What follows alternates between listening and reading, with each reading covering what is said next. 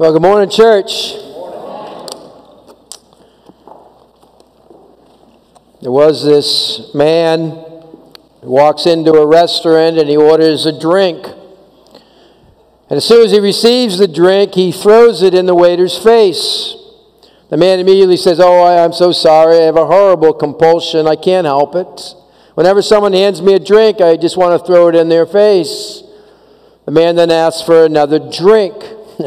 The waiter says, Will you do promise not to throw it in my face? And the guy responds, I'm going to, to do everything I can not to throw it in your face. I'm, I'm really working hard to, to resist. The waiter leaves, he comes back with another drink, and he hands it to the man, and wouldn't you know it, he throws the drink in the waiter's face again. The waiter says, I thought you said you wouldn't do that.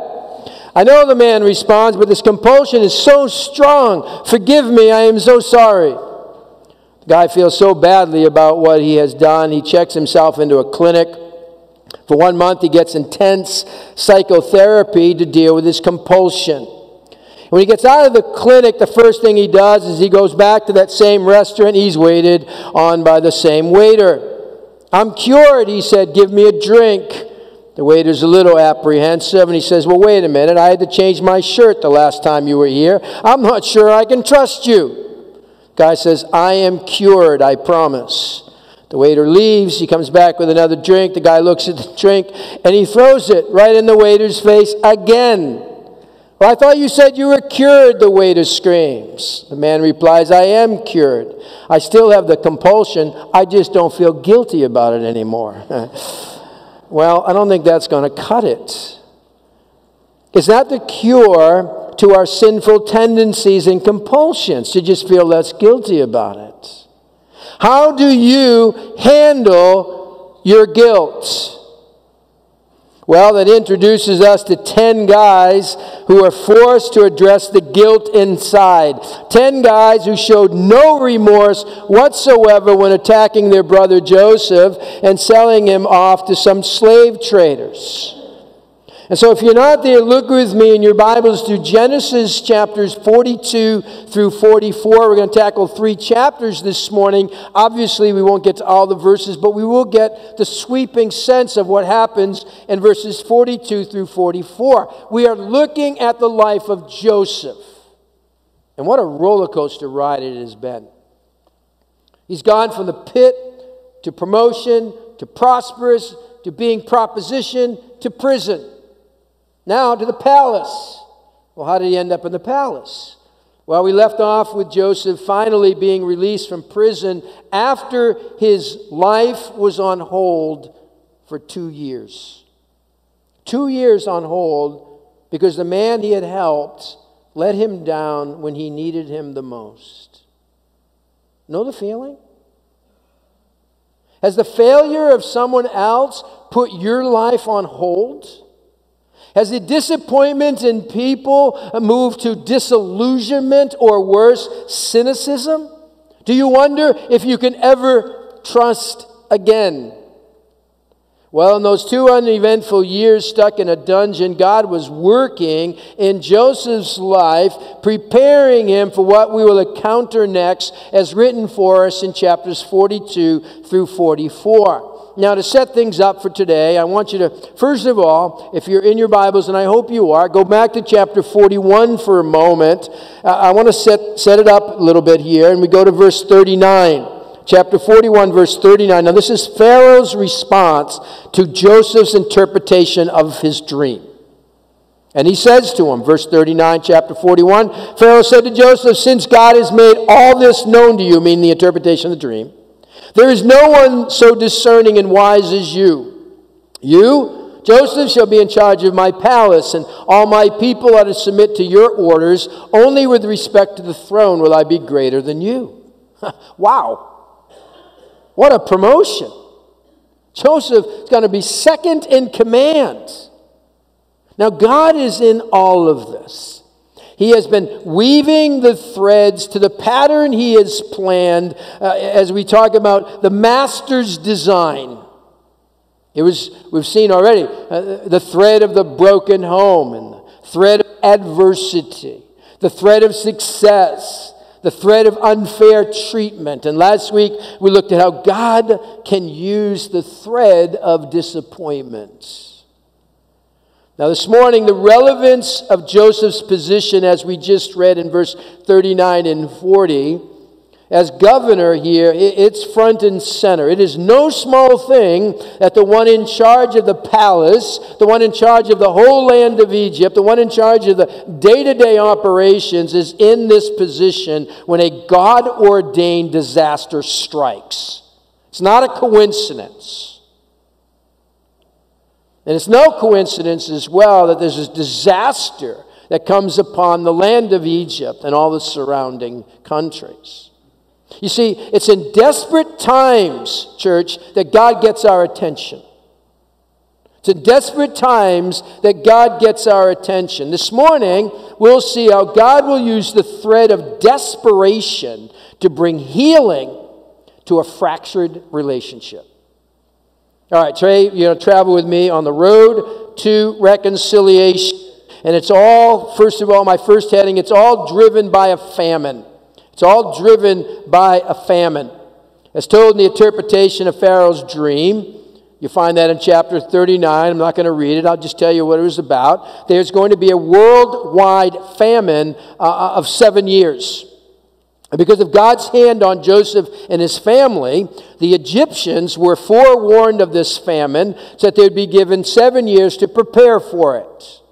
They would enjoy seven years of great abundance, and in that time they would fill their storehouses with grain. Joseph was the man put in charge of collecting all the food produced in the seven years of abundance and storing it in the cities throughout Egypt. When the seven years of famine hit, Joseph was in charge of selling to the Egyptians as well as the starving people from other countries. Meanwhile, back in Canaan, meanwhile, back in Canaan, Joseph's family was not doing well as their homeland was devastated by the famine. And so Joseph's dad, Jacob, caught wind of some grain in Egypt. And so now look with me at chapter 42, verse 1. Chapter 42, verse 1. When Jacob learned that there was grain in Egypt, he said to his sons, Why do you just keep looking at each other? Now, I love that. Every parent in this room understand that question. Kids on, on summer break might be sitting around bored as the grass needs to be mowed, their rooms need to be shoveled out, and the dog needs to be walked. In a moment of exasperation, you cry, Why don't you go and do something, anything? Just, just move away from the video game, from being on your phone lying in bed, and do something. Jacob's here, he's speaking to their lack of initiative. They all know there's a problem. There's a serious problem. They do nothing about it. They're just sitting around looking at each other. This is procrastination at its worst. You know, procrastination has three stages, right? First stage is you contemplate what needs to be done. Then the second stage, you contemplate how you need to do it. And then third stage is you contemplate so you just keep contemplating. You don't move at all. And so Jacob says to them, in essence, stop sitting here twiddling your thumbs. Do something productive. We're starving. Our crops are dried up. Our land is barren. These are desperate times, he says to them. He says to them, You know, I just saw a post on Facebook that said there's some food in Egypt. So get off of you know, you know what and go get some. We need some food. And so all the brothers get up off the couch and they head to Egypt. Well, except Benjamin. Tells us in verse 4 But Jacob did not send Benjamin, Joseph's brother, with the others because he was afraid that harm might come to him. Now, why would he think that? Well, Benjamin, by the way, was the other son born to his wife Rachel. Joseph was of Rachel too. Benjamin was the other son born to his wife Rachel, who had passed away. And it seems like Benjamin kind of be, has become attached to the hip of Jacob, and, and likely he was now the favored one since Joseph is gone. And the last time Jacob sent his favored one anywhere near the brothers 20 years ago, it didn't end so well. Jacob is taking no chances this time. It's really obvious here that Jacob still does not trust his 10 other sons. And verse 5 tells us so Israel's sons, okay, they're going to make the trip now, were among those who went to buy grain, for the famine was in the land of Canaan also. Notice the beginning of verse 6. Now Joseph, see, they're going to meet. Now Joseph was the governor of the land, the one who sold grain to all its people. But you see it here, God is going to force the issue. I mean, is God doing that in your life? You got to force this the issue. You got to want to put it over here, and you go, no, no, I'm going to make you look at this. You got a fractured relationship. You need to deal with it. And that's what he's doing here. They have a fractured relationship needs to be addressed, and in these desperate times, their survival is not only physical, it's spiritual. The family cannot survive until they are first reconciled with Joseph. And so the God ordained famine drives everything else in these chapters. God uses this this famine, these desperate times to get them on the road to reconciliation. So we're going to take three trips for this reconcil- reconciliation to take place. You, you might see them as conditions for reconciliation. Conditions for reconciliation. All right, their first trip, their first journey, I'm entitling uh, Consciences Awakened. Consciences Awakened. Rest of verse 6 of chapter 42. So, so when Joseph's brothers arrived, they bowed down to him. They bowed down to them with their faces to the ground. Whoa, that's Joseph's dream of 20 years ago. And then verse 7 says, as soon as Joseph saw his brothers, he said, I'm Joseph. And see, you're bowing down to me just like I said. I told you so. No, he doesn't say that. Now, Joseph of 20 years ago, when he was 17, might have said that. God's been working in Joseph. He recognizes them immediately, but the brothers did not recognize Joseph. You go, how do they not recognize Joseph? Listen, it's been 20 years later. He's not a teenager anymore. He's 20 years later. They never expected that they'd find their brother second in command to, to Egypt, right? I mean, it's totally out of context. And actually, uh, Joseph thinks well on his feet here, and he, he, it says he, he made himself unrecognizable. In the middle of verse 7 of the NIV, it says he pretended to be a stranger. Literally, that is, he disguised himself. And he looks at them, his mind is flooded with a dream, and this time he does keep quiet about it. But the remembering of his dream of eleven bowing down to him and seeing only 10 of his brothers in front of him, he thinks quickly on his feet to strategize how he's going to get the 11th brother back to Egypt. So he calls them spies. And look at the brothers' response to that accusation. They don't take too kindly to it. Verse 10, chapter 42. Eh, no, no, no, my Lord, they answered, Your servants have come to buy food.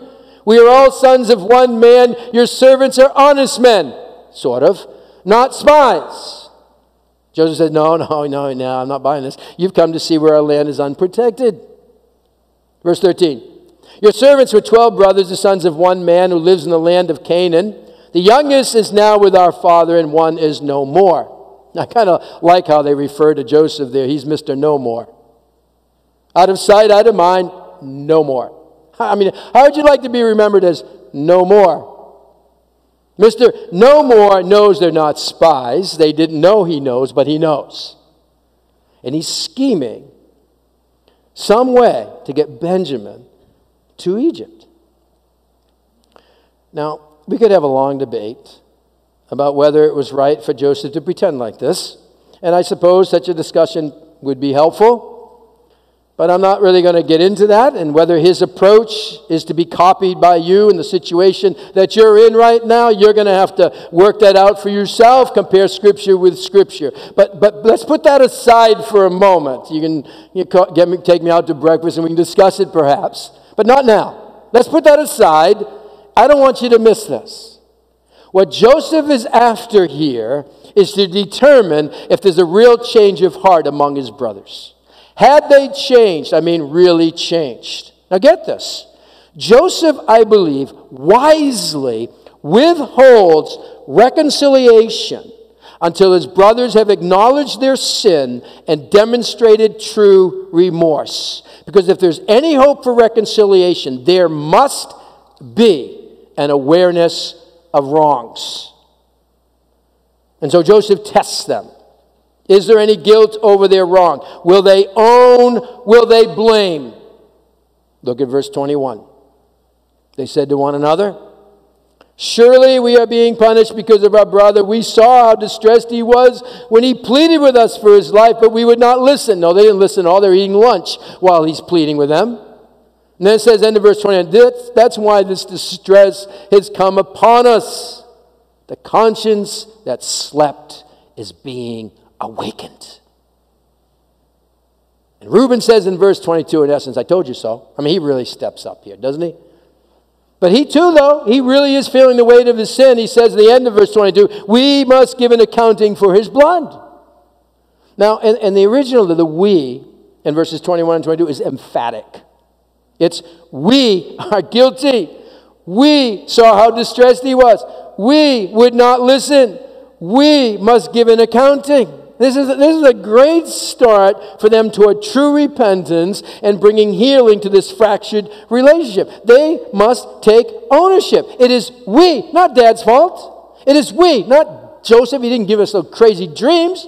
We wouldn't have done that to him. No, no, no, there's none of that. We are responsible. We are to blame.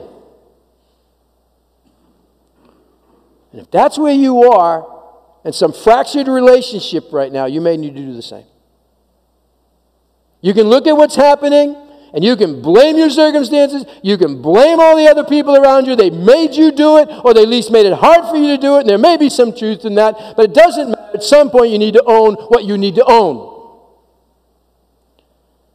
There was a, there was a manager of a, of, a, of a minor league baseball team, and he was so disgusted with the center fielder's performance out on the field that he, he, he, ordered him back into the dugout, and the manager assumed the position of a center fielder himself. So he went out in center field, and the first ball that came into center field took this bad hop and hit the manager right in the mouth. The next one was a high fly ball, which got lost in the glare of the sun and, and it bounced off his head. Not doing so well. The third one out to the center field was a hard uh, line drive that he charged with his glove and he missed it and it flew past his glove and smacked him in the eye. Furious, he ran back to the dugout. He grabbed the center fielder by the uniform and he shouted in his face. He said, See what you did? You've got center field so messed up that even I can't do a thing with it. He's still blaming the other guy. It's not my circumstance. It's not me missing it. You messed it up.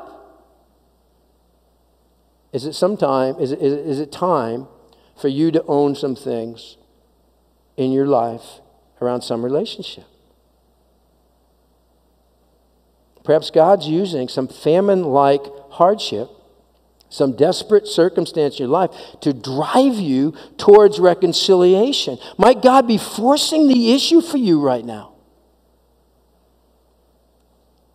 Brothers, consciences are awakened they begin to take ownership. Joseph's hearing this whole conversation. It says in verse, I think it's 24, and he weeps. It shows us the tenderness of Joseph, even in the midst of him being, earlier being harsh. As his brothers own their wrong, get this, he does not gloat, he weeps. He doesn't go, yeah, well, that's what they should be. They should be all upset because how they do. No, he weeps. And this is the reason why I don't think he's playing around with them right here, making them squirm. I don't think he's going this route kind of as a payback for what they did to him. I, don't, I, think, you, I think that's wrong speculation. I don't think this is about giving them a taste of their own medicine. I don't think he's doing that. You can work that out. I think he wisely withholds reconciliation until his brothers have acknowledged their sin and demonstrated true remorse. And so he does put them through a test. Is your conscience of a wrong been speaking to you? Is it maybe speaking to you right now? As someone put it, conscience is the small, clear voice deep down inside of you where the acoustics are very bad. You might remember the, the, Edgar Allan Poe's The Telltale Heart, right? I don't know if you, you read that story, but, but the murderer, after he, he murdered his, his victim, he retires that evening and he couldn't sleep because he kept hearing the heart of the dead man. He kept hearing it. But he didn't really hear the victim's heart at all, did he? He heard his own heart. And it kept him awake. The guilt overpowered him, the power of a guilty conscience. And you know what? Time itself doesn't erase guilt. It doesn't. As Huck Finn once observed, a man's conscience takes up more room than all the rest of his insides. Is your conscience being awakened? Because owning up to some wrongs going to get you on the right road to road to reconciliation. All right, let's go take our second trip, our second journey on this road to reconciliation, banquet of grace, chapter 43, banquet of grace. It's our second condition of reconciliation. Now here's the rest of the story, as Paul Harvey would say. Joseph, Joseph here, he imprisons Simeon, promising his release when the rest of the brothers go back to Canaan and they have to come back to Egypt with Benjamin in hand. So they're keeping Simeon. And as they travel back to Canaan to get Benjamin, Joseph secretly arranged it that their bags are filled with the money they had brought to buy the grain. And when they discover, the brothers discover the returned money, the boys, they all start to panic. They don't see it as a generous act at all, but that it needs to be returned. But before they can return it, they have to convince dad to let Benjamin go back to Egypt with them. And that's a pretty big ask. Jacob already lost one. 20 years later, and he still has this hole in his heart from Joseph being gone. Jacob really can't see past his own hurt here. He can't see God in this. He, he can't see the generosity of his sons returning with grain, and they didn't even pay a cent for it. And so the question for Jacob is could he entrust Benjamin to God's care, or has he, was he going to kind of hold on to him? Because they had the grain, their money was returned. All they had to do was return to Egypt and show the, uh, show the, the, the, governor of the land of Egypt that they really did have a younger brother and they'd been telling the truth, and Simeon, who was left uh, uh, there in, in Egypt, would be released. And Jacob's pretty stubborn here. He says, No, Benjamin's not going. Then desperate times strike again. God forces the issue. They run out of food. And Jacob then says to his sons in chapter 43, verse 2, Go back, meaning to Egypt, buy us a little more food. And the boys say, Dad, you don't understand. We've already been through this. We cannot go back to Egypt to get more food without bringing along Benjamin. As long as you're saying Benjamin can't come with us, we cannot go back and get anything. And well, desperate times call for desperate measures, so Jacob reluctantly gives in. And off they all go a second time to Egypt. This time Benjamin's with him. In chapter 43, notice verse 16 with me. Chapter 43, verse 16. When Joseph saw Benjamin with them, he said to the steward of his house, Take these men to my house, slaughter an animal. They're to eat with me at noon. Verse 17. The man did as Joseph told them, took the men to Joseph's house. Now the men, meaning the brothers, were frightened when they were taken to his house. They thought we were brought here because of the silver that was put back in our sacks the first time. He is going to attack us, overpower us, and seize us as slaves and take our donkeys. That's what's going on here. They're totally suspicious of the whole thing that Joseph's offering to them this dinner date. Their guilt is still plaguing them, and they question the intent of the dinner invitation. You see, suspicion always haunts the guilty mind, Shakespeare says. And they can't relax. They're all worked up. They're waiting for the other shoe to drop. And they don't know what's going to happen. And Joseph steward tries to calm their fears. Look at verse 23. It's all right. Don't be afraid. Your God, the God of your father, has given you treasure in your sacks. I received it. Uh, you paid it, but I just gave it back to you. That's what he's saying. And then Simeon, who was kept in prison until they returned, uh, is now released. Now, here's the thing Joseph generously gives back the money. He now wants to feed them dinner. But they feel so undeserving of all that that they're uptight when they should be grateful. Joseph, he puts on quite a banquet for them. I mean, it's quite a spread. Whatever you might think of. I mean, there's lobster tails, and there's, and there's T-bone steaks, and there's loaded baked potatoes, and there's fried mushrooms, and, and, and there's, you know, shrimp on a barbie, right? Best wine, perhaps. All of it, a big spread. Benjamin, he receives preferential treatment. He's given five times the amount of food than his brothers. Listen, they were dining with the governor. It is a banquet table of grace. And the final words of chapter 43 sum it all up. And they say, So they feasted and drank freely with. Joseph's demonstration of grace freed up everyone else around the tables. That's what grace does. They're on the receiving end of grace and kindness they hadn't earned, they didn't deserve. Joseph could have reminded them of all their wrongs, he could have forced them to pay for their cruelty, but instead, he shows them extravagant grace.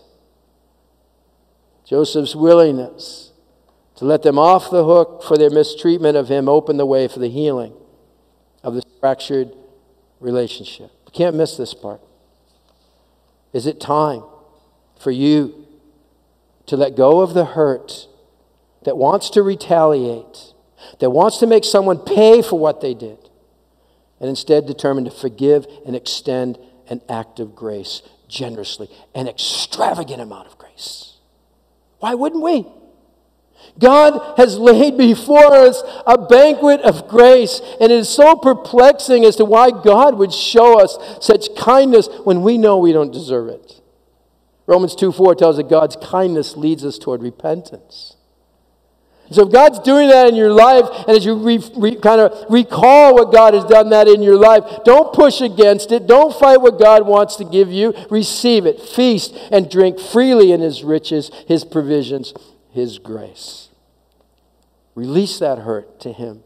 Walk in His grace so that you're in a better position to extend that same kind of grace to others. Yes, to those who don't deserve it. The brothers own their wrongs. It's an awakened conscience. Joseph extends grace and kindness. The table is set for healing, for reconciliation. But there's one more thing, one more condition. Third trip on this road to reconciliation is rebuilding trust rebuilding trust. That's what I believe chapter 44 is all about. As we come to chapter 44, the boys are about to head back home to Canaan. The brothers, they're free to go. And so they head off, and they don't get very far because their trip uh, home uh, is short as Joseph again sets it up to make it look like Benjamin is guilty of stealing a silver cup from the palace. They knew they hadn't taken it. But they're forced to do a U turn and go back to Egypt and stand before the governor Joseph. And before Joseph would reveal his identity, he needed to, to have some answers to some questions. Questions like were they really remorseful? Do they, do they re- still have a deep seated jealousy in their hearts? I mean, had they changed? Did they care about, about dad's feelings? Uh, would they choose themselves over Benjamin? And verse 16 of chapter 44, Judah speaking here. Let's catch this. What can we say to my Lord? What can we say? How can we prove our innocence? God has uncovered your servant's guilt. You know, in other words, they found the silver cup in Benjamin's bag here. We're, we're now, my Lord's slaves. We ourselves the one who was found to have the cup, all of us. See, the real evidence of the repentance would be their actions toward Benjamin. And Joseph answers, Far be it from me to do such a thing. No, no. Only the man who was found to have the cup will become my slave. The rest of you, you go back to your father in peace. And so they're all free to leave and return home, but Benjamin could not go with them. Judah speaks up again. Now, remember, Judah was the one who was most adamant about killing Joseph 20 years earlier. And when Reuben stepped in and stopped the brothers from killing Joseph, Judah again was the first one to suggest they sell him to the slave traders. That's Judah.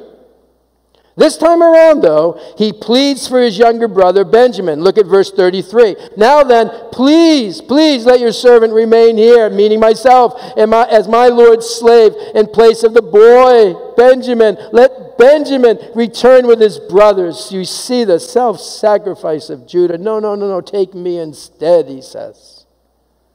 They don't turn on Benjamin like they did Joseph. He's, he's a changed man. Continues verse 34. He says, How can I go back to my father if the boy is not with me? No, no, no, do not let me see the misery that would come upon my father. This is not the same Judah of 20 years ago who didn't give a rip about his dad's feelings. Joseph seeing change before his eyes, the fractured relationship as a hope, some hope here to be restored. There's hope for healing for this family. But I want us to see here Joseph doesn't rush the healing. We like to, we want to fix it, move quickly around things, ignore them. No, no, he allowed God to work. But he needed to know can he trust them? One commentator said, Joseph cannot trust himself to them until he knows that they're trustworthy. Now, folks, that is good word for all of us. In the Christian community, sometimes, we can be so accepting that we extend trust where there's been no opportunity for the other person to prove trustworthiness.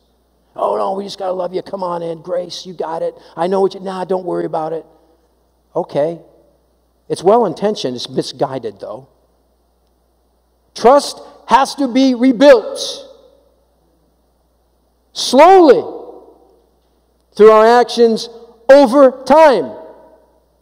It is a condition for full reconciliation to take place. Now, it's different than forgiveness, which is one way, and we're going to talk about that next week. But reconciliation is two way. It takes time. It only happen what a person does and not what a person says, like the man who kept throwing water in the waiter's face. Words are not enough to prove you're sorry. So, reconciliation requires awakened conscience where there's an ownership of wrongs. It calls for grace, extravagant grace, and it requires trust to be rebuilt. So I ask you any fractured relationship needing mending right now? What's your part in this? Do you need to own? Do you need to extend grace? Is it trust and you need to honor that process? What is it? So, any fractured relationship in your life needing mending. And might God be using a desperate situation to lead you to reconciliation? Might He be forcing the issue? Pay attention to that. There were two brothers who lived on adjoining farms, but they had this deep, deep quarrel. They had often shared their resources, but that practice stopped, and instead there was just uh, this, this deep bitterness. One morning, one of the brothers, John, he answered the knock at his door, and at the door was this carpenter, and the carpenter asked, Is there any work that I can do around here? John said, Well, you know what? There, there was something you can do. And he took the carpenter out to where the two properties he and his brothers met. And, and he showed him, this carpenter, how the other brother had taken a bulldozer and created this creek where the meadow used to be. And John said to the carpenter, I know he did this to make me angry. I want you to help me get even by building this big fence so I won't have to see him or his property ever again. Well, the carpenter went out and he did his thing. He finished his work and grabbed John by the arm and he said, Come on, I want you to see what I built. And John noticed that there, there was no fence. The carpenter had used his skill and built a bridge over the creek instead of a fence. John's brother saw the bridge that was built over this creek and he was quite moved that his brother would do such a thing. And so the two brothers, they sat down, they talked in the middle of the bridge and began to work out their differences. They saw the carpenter packing his tools and they said, No, no, no, no, we want you to stay a little while and do more work. And the cap- carpenter replied, No, I'm sorry, but I have other bridges to build. Does he have to build one in your life? Any bridges you need to build towards someone else? Or do you got this nice fence and wall up? Any bridges? You see, no situation, no story, whatever it is for you, is beyond God's reach to redeem it. None. How bad he might think it is. None.